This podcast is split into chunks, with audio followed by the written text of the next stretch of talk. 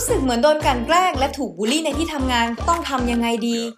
Career Talk Podcast EP นี้จะพาไปดูวิธีรับมือกันค่ะ สวัสดีค่ะ คุณกำลังอยู่ในรายการ Career Talk ทิปส์การทำงานที่เจ๋งๆ หรือเทรนเรื่องงานที่กำลังมา Career Talk Podcast จะมาคุยทุกเรื่องที่เกี่ยวกับงานให้คุณฟัง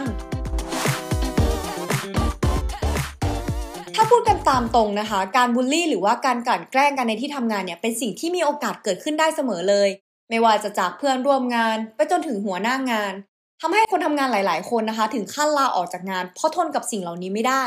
ซึ่งก็มีผลสำรวจนะคะจาก Workplace Bullying Institute นะคะ ซึ่งเป็นสถาบันในอเมริกาที่ให้คำแนะนำแล้วก็ช่วยเหลือผู้ที่ถูกบูลลี่ รวมถึงให้ความรู้เกี่ยวกับการบูลลี่ในที่ทำงาน บอกว่านะคะ คนทำงานกว่า 40%ที่ถูกบูลลี่นะคะ เกิดปัญหาเรื่องของสุขภาพและความเครียดค่ะ และใน 39%ในจำนวนนี้นะคะ เป็นโรคซึมเศร้าด้วย ไม่ว่าการบูลลี่นะคะ จะมาจากความสนุกหรือว่าคือขนอง แต่ถ้าเกิดขึ้นแล้วนะคะ ผลเสียย่อมตามมา และบางครั้งเนี่ยก็ส่งผลเสียต่อบริษัทเลยด้วยซ้ำวันนี้แป๊กก็เลยจะพูดถึงเรื่องของการบูลลี่ในรูปแบบต่างๆ พร้อมทั้งวิธีรับมือมาฝากทุกคนกันค่ะ เรามาเริ่มกันที่รูปแบบของการบูลลี่ที่มักจะเจอในที่ทำงานกันดีกว่าค่ะ แบบแรกนะคะ แบบที่แกล้งโดยไม่สนใจใคร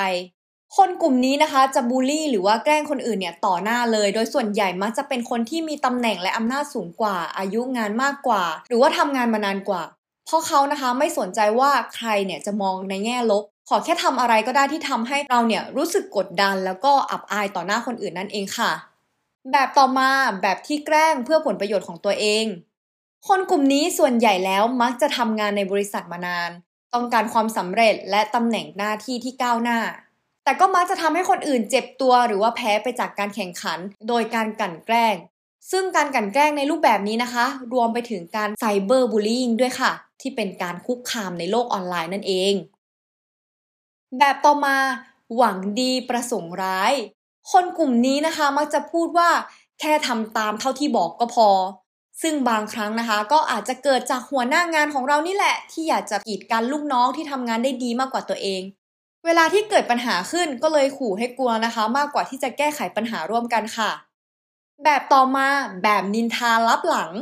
เป็นพวกที่มาพร้อมกับการกลั่นแกล้งที่อันตราย แล้วก็เจ็บแสบไม่น้อยเลยล่ะค่ะ มองเผินๆนะคะ อาจจะคิดว่าคนประเภทนี้ไม่มีพิษไม่มีภัยอะไร แต่จริง ๆ แล้วนะคะ คนที่ชอบพูดลับหลังไม่ว่าจะเป็นพูดเรื่องเท็จใส่ร้ายหรือว่าพูดเสียเสียหายหายนะคะ นั่นส่งผลกระทบกับเราโดยตรงเลย ซึ่งกว่าที่เราจะรู้ตัวนะคะ ก็อาจส่งผลเสียต่อหน้าที่การงานของเราไปแล้วก็ได้ค่ะ เราพูดถึงรูปแบบของการบูลลี่ในที่ทำงานที่มักจะเจอกันไปแล้วใช่ไหมคะคราวนี้เรามาฟังวิธีรับมือเมื่อเจอกับการบูลลี่กันบ้างค่ะ วิธีที่1นนะคะ ใช้ความนิ่งสยบ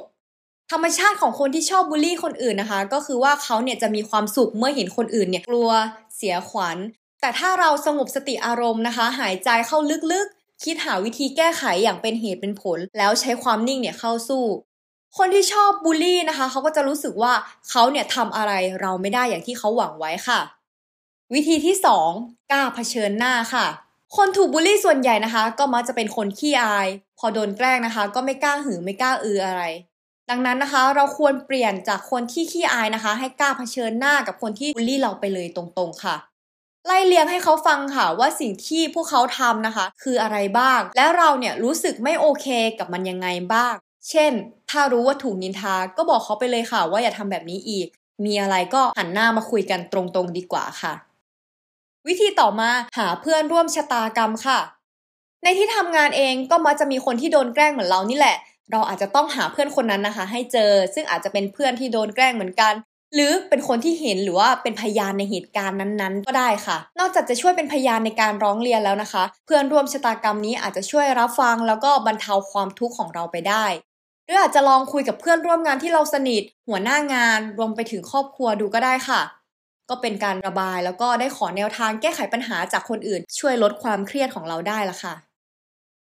วิธีที่4 ขอความช่วยเหลือจาก HR ค่ะ